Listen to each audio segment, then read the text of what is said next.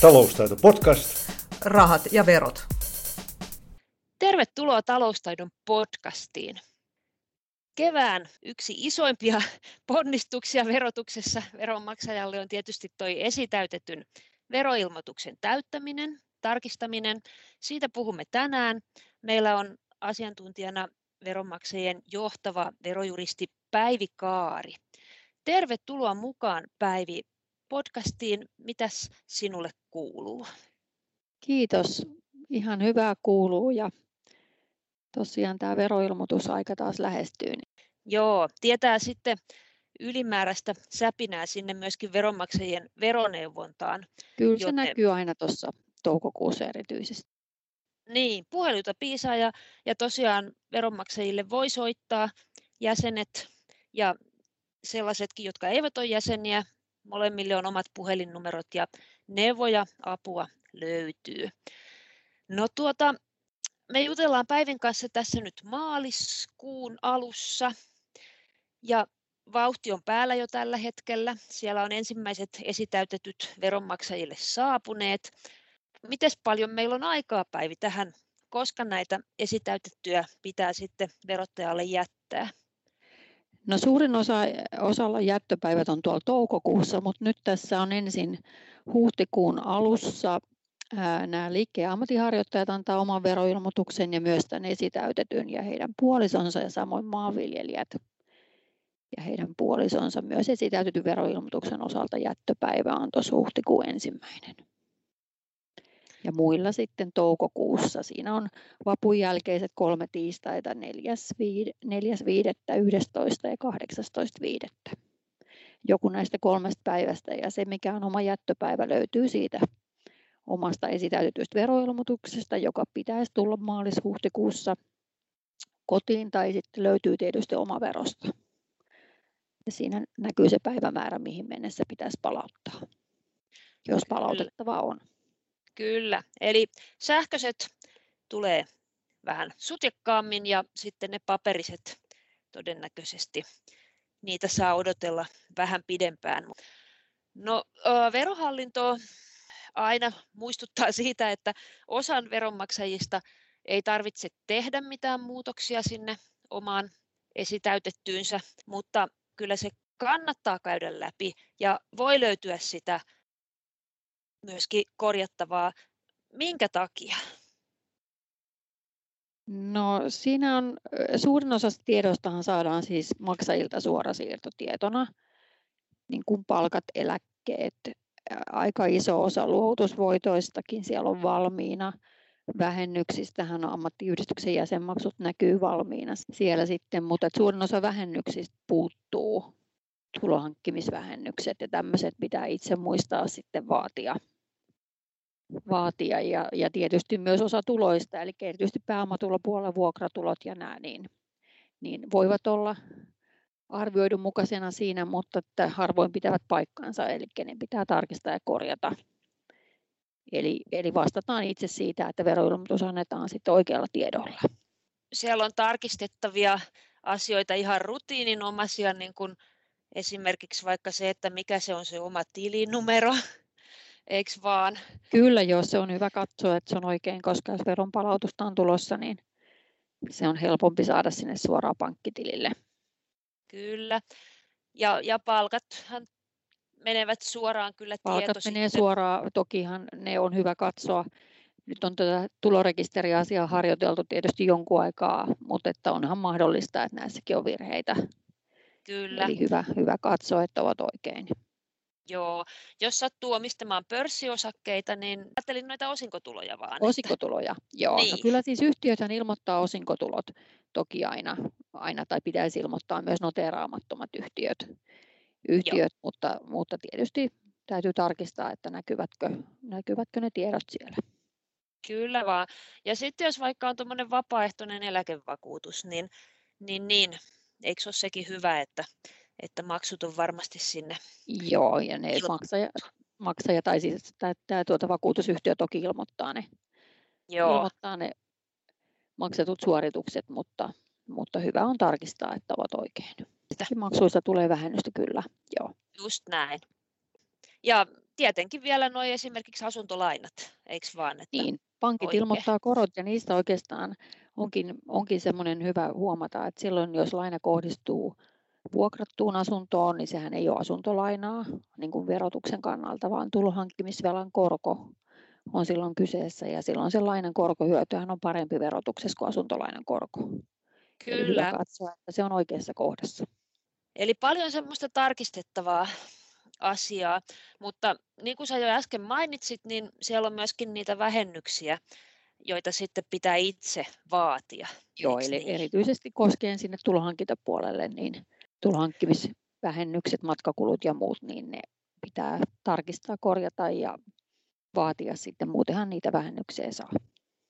Joo, no tämä kevät on aika erilainen nyt sitten monellekin, joka yleensä on päässyt aika vähällä, että, että on ollut hyvin samantyyppistä tulohankkimiskulua vuoden mittaan, mutta monella on nyt erilaisia tuon etätyön takia, eli haluatko niistä muistuttaa Joo, etätyö tietysti tuo muutoksia vähennyksiin. Se voi pienentää matkakuluja, jos on paljon oltu tosiaan kotona töissä. Sitten toisaalta lisää näitä kotona tehtävän työn kuluja, eli, eli työhuonevähennys ja, ja muita kuluja on kotona saattanut tulla, eli tietoliikennekuluja ja tällaisia sitten, mistä voi vaatia vähennyksen. Eli työtuon, työhuonevähennyksen osalta siinähän on periaate sellainen, että jos suurin osa työpäivistä tehdään kotona, mm-hmm. niin siitä voi vaatia, vaatia tällaisen 900 euron työhuonevähennyksen. Puolisoista molemmat voi saada omansa. Eli, eli molemmat, jos on kotona ollut suurimman osan työpäivistä, niin molemmille voi tulla tämän suuren vähennys. Sitten kannattaa Joo. huomata, että tulohankkimisvähennys tulee viran puolesta automaattisesti ja se on 7,5 euroa. Eli näistä vaadittavista vähennyksistä on tietysti hyötyä vaan kun se ylittää tämän 7,5. Eli jos on vähemmän kuluja, niin ei kannata niitä alkaa sitten no ei, ilmoittelemaan ei, tulohankkimispuolelta. Ei, Joo, ja sitten tietysti tässä on sitten myöskin tämän, tämän osalta usein etätöitä tekevän osalta aika usein se laitteet ja koneet on työnantajan, mutta että jos sitten itse maksaa nämä, nämä tuota tietoliikennekulut siitä, niin siinä sitten, jos se on tuota, tietoliikenneyhteyden osalta ää, ää, käyttö on pääasiallisesti työkäyttöä, niin mm niin voi vaatia sitten vähennyksiä myös näitä kokonaan. Sittenhän on monen näköistä mietintää, että jos hankkii niitä työtuolia, seisomapöytää. Joo, kalusteet voi vähentää verotuksessa kyllä, mutta, mutta jos vaatii sitä työhuonevähennystä, niin ei sitten molempia. Juu. Se työhuonevähennys sitten kattaa tavallaan ne kalusteet, sähköt, lämmitykset, tämän tyyppiset. Joo, ja jos mm. niin kuin tosi tosi kalliita vimpaimia hankkii, että tulee kalliimmaksi kuin se 900 euroa, niin sittenhän sitä voi yrittää myöskin niin Kyllä, toki, kuluja. toki. Eli jos on työ, työtä varten hankkin, hankkinut sitten kalusteet, niin niistä voi, niistä voi vaatia vähennystä kyllä. Mutta siinä on tosiaan toi, äh, hetkinen, mä katson vielä sen määrän, eli, eli siinä on sellainen raja vuoden 20 verotuksessa, että jos se vähennyskelpoinen ostohinta on enintään toi tuhanteen euroon saakka voi laittaa niin, ää, kertavähennyksiin sen, että siitä ei tarvitse tehdä poistoja. Joo. Kuten sitten 25 prosentin poisto vuodessa ja näin on se vähennyksen määrä, mutta silloin jos se on tosiaan maksimissaan toi tonni, niin sen voi laittaa sitten maksuvuoden verotukseen kokonaan poistojen tekeminen vaatii sitten vähän laskukykyjä, mutta mm. mulla on jotenkin semmoinen muistikuva, että, että siinäkin se, esimerkiksi se oma vero auttaa, että sinne jää tota, ikään kuin vähän numerotietoa sitten seuraavan vuoden pohjaksi. Ja Joo. Siellä Joo. on semmoinen laskurikin, joka laskee sitä poiston määrää. Mm. Tätä nimittäin ihan itse mm. kokeilin ja se tuntui kyllä tosi kivalle, että toimi hyvin. Joo, ja tosiaan tuosta työhuonevähennyksestä vielä sen verran, että riippumatta siitä, että millaisessa asunnossa asuu, onko yksiö vai omakotitalo, niin sen voi saada. Eli ei edellytä, että on oikeasti joku edellinen työhuone siellä. Joo, koska kuitenkin sitä tilaa siinä on työkäytössä. Meilläkin on just parempi puoliso tuolla alakerran makuuhuoneissa linnoittautunut, kun silläkin on palaveri. Että, että tämmöisiä ratkaisuja. Juuri näin. Ja matkakustannuksista veronmaksajilla on ollut paljon neuvoja myöskin, myöskin sitten. Joo, eli matkakuluissa tosiaan sinänsä tämä korona-asia ei, ei ole tuonut niin kuin muutoksia siihen lainsäädännöllisesti, mutta siinä on tosiaan hyvä huomata nyt se, että ne matkakulujen määrä todennäköisesti poikkeaa aikaisemmasta. Mm. Eli vain todellisista matkoista tietysti vähennyksen saa.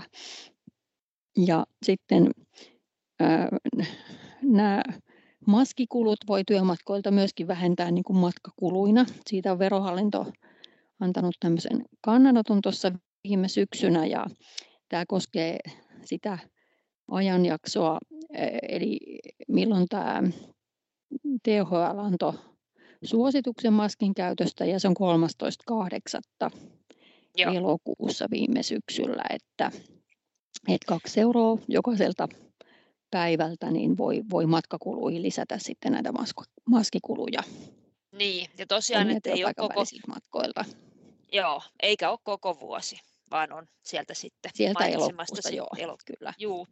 Ja matkakuluissa tosiaan on se 7,5 oma vastuu, mutta, mutta siltä osin tosiaan kun ne ylittää, niin kannattaa laittaa vähennyksiä, huomioida ne maskikulut siellä, siellä myöskin sitten. Ja, ja sitten jos on ollut työttömänä osa vuotta, niitä omavastuuta vähän pienennetään, eli silloin kannattaa laittaa matkakuluja verotukseen, vaikka se oma vastuu ei ylittyisi, koska sitä pienennetään sitten työttömyyskuukausilta. Just. Ja, ja toisinkin päin ajatellen, että jos nyt matkakuluja tosiaan ei ole ollut niin paljon, niin, niin sehän tarkoittaa sitä, että oma verotus sitten saattaa vähän kiristyä siltä osin. Että... Joo, erityisesti jos, joo kyllä näin, ja sitten tietysti siinä luonnollisesti matkakulut on jäänyt pois, että siinä mielessä se on tietysti tavallaan hyvä asia, ei ole kuluja niin paljon, mutta sitten jos on verokortin ennakonpidätysprosentissa huomioitu, että tämmöisiä matkakuluja on ja sitten niitä ei olekaan, niin se voi olla, että se ennakonpidätys on ollut vähän liian pieni. No sitten vielä niitä tarkistettavia ja ilmoitettavia asioita. Siellä on kaiken näköiset sijoittajalle tärkeät oleelliset asiat, eli mahdolliset kaupat, mistä voi pääomatuloa tulla, niin Joo, eli, eli tosiaan ne kaupat kannattaa tarkistaa ja erityisesti, että se on laskettu itselle edullisimmalla tavalla. Että ainahan ää, välittäjälläkään ei ole tiedossa osakkeen hankintamenoa, esimerkiksi jos se on peritty tai saatu lahjaksi, mm. niin, niin hyvä on, on tosiaan tarkistaa, että se voitto ja tappio tulee laskettua oikein. Et muutenhan verottaja laskee sen 20 prosentin hankintameno olettamalla, jolloin kaupasta tulee aina voittoa niin. jos ei sitä hankintamenoa ole tiedossa. Kyllä. Ja tuohan usein askarruttaa kovastikin niitä ihmisiä, joilla näitä suoria osakesijoituksia on. Ja nyt täytyy heti tähän väliin sanoa, että meillä on tuolla taloustaito.fi-sivustolla on juuri päivitetty semmoinen artikkeli, missä on suomalaisten pörssiyhtiöiden tapahtumia, niin kuin erilaisia fuusioita ja, ja, ja muita anteja niin sieltä kannattaa sitten käydä katsomassa niitä tietoja. Ne helpottaa sitä mahdollista hankintahinnan määrittämistä. No sitten vielä sinne omaveroon ei voi noita laittaa mitään liitetietoja ja selityksiä ja selvityksiä ja kuitteja tai muutakaan. Pitääkö niitä kuitteja kuitenkin sitten säilyttää? Kyllähän ne tositteet kannattaa säilyttää ja pitääkin säilyttää itsellä, että niitä tarvittaessa kysytään esimerkiksi kotitalousvähennystä, jos vaatii, niin toki pitää olla sitten näyttää tarvittaessa, että, että on maksettu se, mitä on, on veroilmoituksella vaadittu. Ja sitten säilytysaika ajan osalta kannattaa huomata, että vaikka verotus tosiaan mahdollisuus hakea muutosta verotukseen on se kolme vuotta, niin kyllä kannattaa säilyttää pidemmänkin ajan, koska esimerkiksi jos ajatellaan, että myydään vaikka kesämökkiä ja se on rakennettu, Joo. ja jos hankintameno lasketaan todellisten rakennuskustannusten mukaan, niin mistä selvität sen sitten, jos niitä ei ole tallella? Eli pidemmältäkin ajalta kannattaa säilyttää selvitys siitä omaisuuden hankintamenosta, vaikka, vaikka sitä ei niin kuin velvollisuutta olisikaan säilyttää niitä. Ja tosiaan tuo kotitalousvähennys, niin se oli siis niin, että jos on remontoitu kotona tai vanhempien kotona, niin työn osuuden sai vähentää. Niin, 40 prosenttia siitä korjausperusparannusmenosta ja kesämökki tietysti siinä, siinä on yksi sitten sellainen kanssa, missä tehdystä remonteista vähennyksen saa. Tosi, Joo. toki myöskin näistä tavanomaisista kotitalous ja hoitotyöstä, mutta nämä remonttityöt on tietysti pää, pääasiallinen syy vaatia tätä vähennystä. Ja jos sitä ei ole, ole sitten valmiina esitäytetyllä veroilmoituksella, että sitä olisi vaadittu jo aikaisemmin viime vuoden aikana, niin, mm. niin eihän sitä saa, jos ei sitä sinne laita. Joo, kyllä. Ja sieltä sitten kuitit talteen ja yritys, joka on sitten omat velvoitteensa asiallisesti hoitanut, niin semmoisesta paikasta ostaessa sitä niin, saa. Niin, ennakkoperintärekisteriin pitää yrityksen kuulua, että vähennys voi Joo. saada. Niin, muistiinpanoja tulon hankinnasta pitäisi myöskin ympäri vuoden tehdä ja muistaa. Joo, metsä, metsätalous esimerkiksi on tämmöinen vuokranantajalle ja pitäisi olla esittää selvitys näistä tarvittaessa, että jos on tämmöistä tulonhankkimistoimintaa sitten muuta kuin ihan palkkatuloa, niin pitää tarvittaessa löytyä muistiinpanot niistä. Joo, että kun niitä omia saatuja tuloja ilmoitetaan, niin, niin ne vuokratulothan pitää ilmoittaa sitten ihan kaikesta sekä lyhytaikaisesta että pitkäaikaisesta vuokrauksesta, eikö vaan? Kyllä joo, ei, ei sillä ole merkitystä, kuinka pitkä se vuokraus on sitten ollut. Tietysti niin. jos on vuokrattu omalle lapselle niin, että ei siitä vastikkeiden vähentämisen jälkeen jää mitään verotettavaa, niin ei siitä joudu veroa maksamaan, mutta siitäkin mm. on hyvä antaa se selvitys sitten, niin ei, ei ihmetellä, että kun asunto omistetaan eikä siitä ole ilmoitettu tuloja. Ja, ja sitten nämä Airbnb-asiat. Niin Kyllä toki, varmaan... jos niitä viime vuonna jollakin nyt on, vielä sattui olemaan. Niin... Totta. Voi ollakin muuten, että niitä tulee vähemmän. vähän vähe, vähe, vähentynyt Joo. sattuneesta syystä. Aivan Joo, oikein, kyllä. mutta yksi mikä ei mm. ole vähentynyt mun käsittääkseni, niin sitten vielä nuo tulot noista virtuaalivaluutoista. Että tuota, eikö vaan niin, että nekin sitten pitää muistaa? Kyllä. Joo, ja siitä on, siitä on kannattaa hieman näitä verohallinnon ohjeitakin niistä vähän vilkaista. Siinä on pikkusen oikeuskäytäntö muuttunut, niin, niin mikä se tilanne siellä tällä hetkellä on. Niin aivan, että mikä katsotaan jo sitten niin kuin tulon syntymiseksi. Me ei mm. nyt uppouduta siihen. Ei Meillä uppouduta nyt... siihen, mutta tosiaan siinä on hieman, hieman muuttunut tämä käytäntö. No jos kuitenkin on jotain unohtanut ilmoittaa, kuinka pitää toimia? No mielellään tietysti tehdään määräaikaan mennessä nuo veroilmoitukset, mutta toki, toki esimerkiksi omaveron kautta voi ilmoittaa sitten jälkeenpäinkin näitä. Ja Erityisesti kannattaa kiinnittää kuitenkin huomiota siihen, että tulot tulisi ilmoitettua ajoissa, koska siitä voi tulla myöhästymismaksua sitten ja veronkorotusta, jos oikein myöhään ilmoittaa näitä tuloja, Joo. tuloja sitten. Eli tosiaan, niin vaikka se olisi mennyt se veroilmoituksen määräpäivä, sinne pääsee sinne omaveroon sitten vielä. Omaveroon pääsee kyllä, kyllä tosiaan, että se ei niin sanotusti sulkeudu, mitä tapahtui vielä muutama vuosi sitten. Joo. Toki paperilla voi aina ilmoittaa myöskin, mutta että se onnistuu omaveron kauttakin sen jälkeenpäin ilmoittaminen. Mä luen täältä paperista, että silloin jos on vain myöhästynyt veroilmoituksessa, niin silloin tulee myöhästymismaksu 50. Joo, sen verran se on, se on, että jos ei se verotus ehdi vielä valmistua, niin sillä, sillä sitten yleensä selviää. Mutta, mutta nyt, nythän verotus valmistuu todella huomattavasti nopeammin kuin muutamia vuosia sitten. Eli, eli Eli, eli jos toukokuussa on jättöpäivä, niin se voi olla kesäkuussa kirjat kiinni ja, ja sen jälkeen mennään sitten veronkorotuspuolelle. Juuri näin, joo. Eli, eli ei nyt ihan sitten tosiaan kannata jäädä makoilemaan siihen Ei kannata jäädä asiaan. makoilemaan kyllä. Että, ja muutenkin hyvä saada asia pois, pois päiväjärjestyksestä, niin Joo. tehkää määräpäivän mennessä. Kyllä. Mutta tulojen ilmoittaminen on se niin kuin kriittisempi asia. Kriittisempi että veronkorotusten joo. kannalta kyllä joo. Joo. Useampia vähennyksiä jos... pystyy vaatimaan sitten oikaisuvaatimuksellakin, että niistä ei niin kuin sitä edunmenetystä tapahdu, tapahdu sitten. Toki on asioita, mitä pitää vaatia ennen kuin verotus valmistuu. Esimerkiksi tulon tasaus, jos on saanut isomman kertatulon, niin ja haluaa mm. siihen vähän sitä valtioveron progressiota lievennettäväksi, niin tulontasausvaatimushan pitää tehdä ennen kuin verotus valmistuu. Että on siellä joitain, joitain asioita, mitä ei voi vaatia jälkikäteen.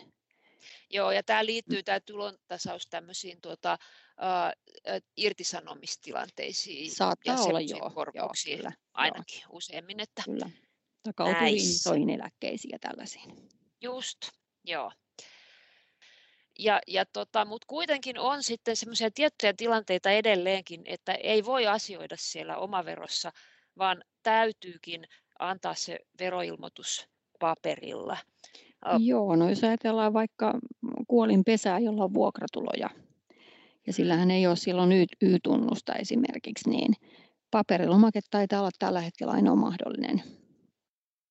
Joo. Ja, ja jos tähän tilanteeseen joutuu, niin miten se sitten hoituu, koska sehän ei tule se paperilomake enää postitse. Joo, no sehän ei postissa tule, että kaikki nämä tiedothan annetaan omilla eri, erillislomakkeilla, matkakulut ja niin edelleen.